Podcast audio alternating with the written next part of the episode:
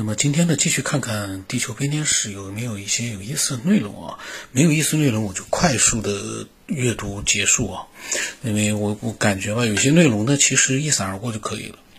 那么西秦说呢，他说那些黑匣子啊，就是有一种打引号的黑匣子。他说，当我们看见他们的模样的时候，我们会联想到摩西在上帝的指示下制作的约柜。柜子呢是木质的，内外都镀以黄金，两个导电的表层被绝缘的木头隔开。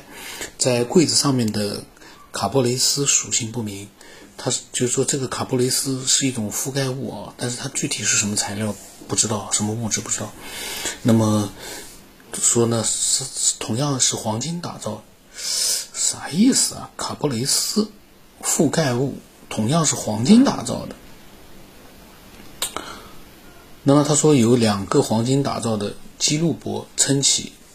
出埃及记为我们提供了卡布路雷斯的用途。他说呢，我将放你们在卡布雷斯之上，在两个基路伯之间。我发现啊，西秦纯粹是嗯，用那些古代文献来进行他的一些思索，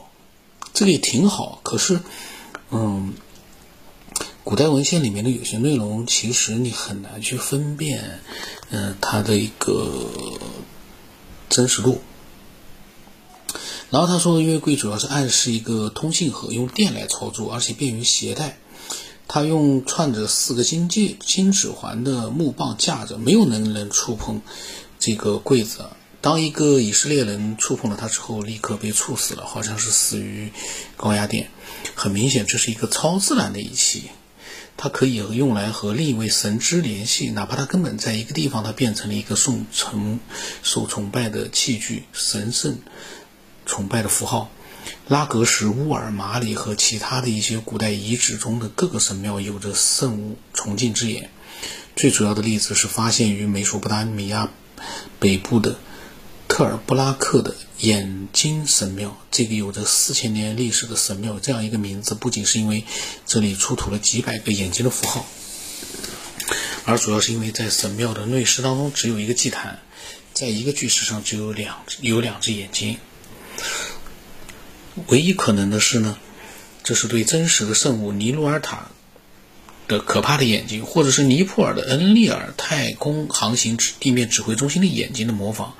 对于后者，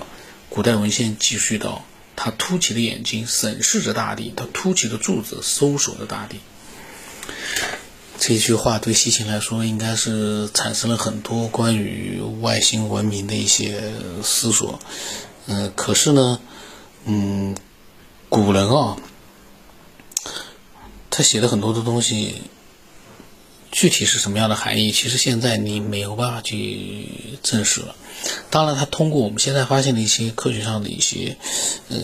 宇宙太空的一些星系啊、星球啊、天体啊，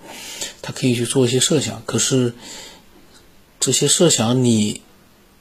能超出我们的科学发现的范畴之外，更更深入的一些东西，你能发现吗？不可能啊！就是说我们。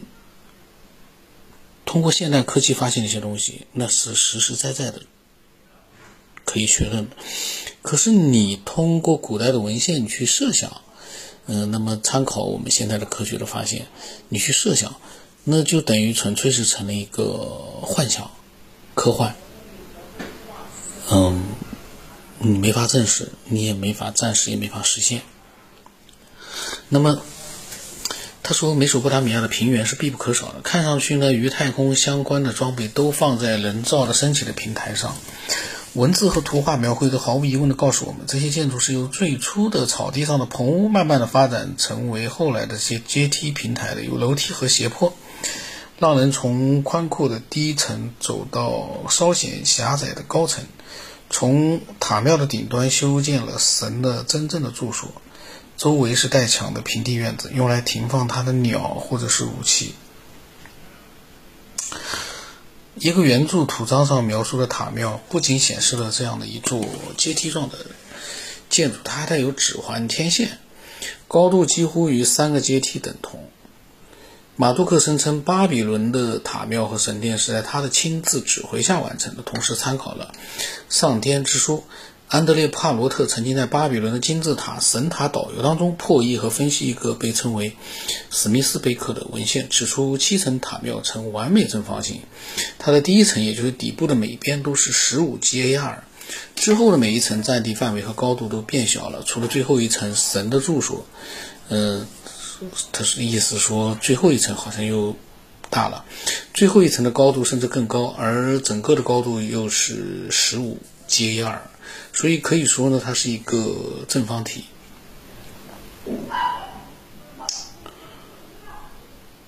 那么上文所说的 G 二的单位呢，相当于是六米，也就是二十英尺，每一边是六米啊。第一层的每边是六米，那么，嗯，高度呢，整个的高度是六米，就是一个正方形。那么有两个学者他说，嗯，向人类展示了苏美尔人的六十位。进位制，六十这个数确定了所有美索不达亚塔庙的测量基础。那么他说是什么来决定各个楼层的高度呢？史特切尼切尼啊，史特切尼发现啊，如果他将第一层的高度就是五点五 GAR 乘以两个万尺，结果是三十三，近似于巴比伦的纬度，北纬三十二点五度。哎呀，我的妈呀！你要这么去凑数字的话，我就个人感觉吧，这个里面的巧合跟相似度就全部都被你，呃，这个去人为的去把它给用这种方式去凑在一块，找一个联络，这个不知道是不是就是说有用啊？然后他说用相似的方法计算了第二层的，将观测角上升到了五十一度。而接下来的四个呢，每一层都比之前高六度。第七层呢，由此是在被升到了比巴比伦纬度高七十五度的平台上，在最后一层又向上累积了十五度，让观测者向上呈九十度角来观测。嗯，史特西尼呢指出，每一层都是一个天文观测台，有着预先设计好的高度，以方便从不同角度进行观测。就这么一个平台。每一层都是一个天文观测台，外星文明需要这么去做吗？我就就感觉吧。然后他说，当然这里面肯定还有其他的隐藏意义。三十三度这个海拔其实并不是与巴比伦很相符，而是与西巴尔很相符。在每四层相隔六度和众层之间相隔六倍鲁是否有着什么联系呢？这七个台阶和初始七层是否有着某种对应呢？或者是与地球作为第七个天体有关呢？我不知道听的人是怎么想啊，就是说你硬要说这都是七，数字都是七，它之间有没有联系？那这个世界上这种轮到七的这种巧合应该很多，所以呢，它的这个联系啊，我总感觉比较脆弱。那么马蒂尼在其著作《巴比伦塔顶的天文学》当中呢，他说向大家展示了塔庙的各个特征是多么的适合用于进行天文观测，而。艾萨吉拉的最顶层刚好朝向，嗯，就是一个是冥王星的行星和白羊座的，呃，这朝向白羊座。然后呢，他说这些塔庙的建造仅仅是为了观星吗？还是同时能服务于纳菲利姆人的飞船呢？所有的塔庙都是被定向了的，所以他们的各个拐角都是朝向正北、正南、正东和正西。所以呢，他们的每一侧都刚好与各个正方向呢持呈四十五度角。也就是说呢，一辆飞进来的太空梭可以跟着这些塔庙的边啊，他们和之前提到的主航线是刚好一致的，一直飞到西巴尔，而不会有任何的困难。高等文明的太空梭，还需要你这些小的这种一点点大的塔庙来指引方向吗？我不知道西芹在写这段文字的时候他是怎么想的。嗯，我现在看到了，我就觉得说，还是跟上一集、前两期，因为好隔了好几年，我有点模糊，但是我里面好像提到过，是不是把外星人想的太蠢了？是不是把外星人的高科技想的太？低级了，我们人类现在都不需要这么干了，呃，比我们人类文明高级那么多的外星文明，它需要这么干吗？这是我个人的疑惑啊，不代表西芹是错的，但是呢，缺乏说服力是存在的。就是说它这个呢确实比较缺乏说服力啊，靠神庙来给太空说指引方向，我觉得这简直就是，我觉得听，假如有人在听的话，应该会觉得，呃，不可能那么低端，就太空说的导航或者说是当他们的一个呃科技文明，不可能这么低端。那么他说这些建筑是在阿卡德，那么这个阿卡德巴比伦语当的名字叫做圣灵之管，意思就是苏美尔人称这些塔庙为 ESH，这个词的意思是至高无上或者最高。这些建筑的确也是这样的，它同样还暗指与塔庙外观的测量有关的数字，同时它还有热源的意思，也就是说火，就阿卡德文和希伯来文当中的火。那么，哪怕是没有使用我们的宇宙来解释、说明这一课题的学者，同样也无无法忽略这些塔庙不仅仅是为了神修建的高深的房子的这一结论。那么，克莱默总结了学术上的一些见解，说这些塔庙、阶梯塔成为美索不达米亚神庙建筑学的特征印记呢？他们打算成为一个连接纽带，既是事实上的，也是象征意义上，他们连接了天国的神和地球的凡人。那么他说，西行说，不过我们现在知道这些建筑的实际功能是连接起天国的神和地球上的神啊，并不是说就凡人，就是意思说呢，连接的是还是神，跟凡人无关。那么西秦呢，嗯，他对这些塔庙的认识呢，从我的角度来说呢，呃，过于牵强，但是我。并不否，并不能就是确认西秦的这些设想是错误的，也有可能真的就那样，就也有可能那个外星说的高等文明啊，所谓的他们所说的神，确实需要那些塔庙来指引方向，总感觉可能性是极小极小极小。但是西秦他是怎么想的？我也不知道该说什么了，我只是觉得，嗯，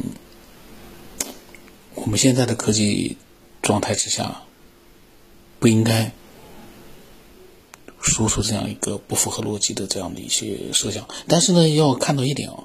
西秦是五十年前写的这本书啊，这一点我必须要强调。五十年前我们是没有这样的一个思，我们还没有这样的思维的思这样的一些呃探索，西秦已经有了。所以呢，我虽然说前面有好多集，我说西秦的没有说服力，有点轻，但是呢，这是我就事论事，根据它的内容呢，呃，来说自己看法。但是我个人认为，西行在五十年前能写出这样的一些内容，做出这样的一些思索，嗯，已经很牛了，必须要客观的面对这一点。呃，但是呢，我们也不能说，因为他写了这样的一本书。从当时的角度来说很牛，我们现在就不能对他的内容设想提出一些质疑或者说是疑问，这这个也是很正常的一些质疑。我个人觉得，甚至于我就从逻辑上就推翻了，我就直接说那些塔庙不可能是什么太空说指路的这些功能，我个人觉得百分之九十九点九九是不可能的。那么。下期我们再再讲讲它到底下面的内容是什么样的一些内容啊？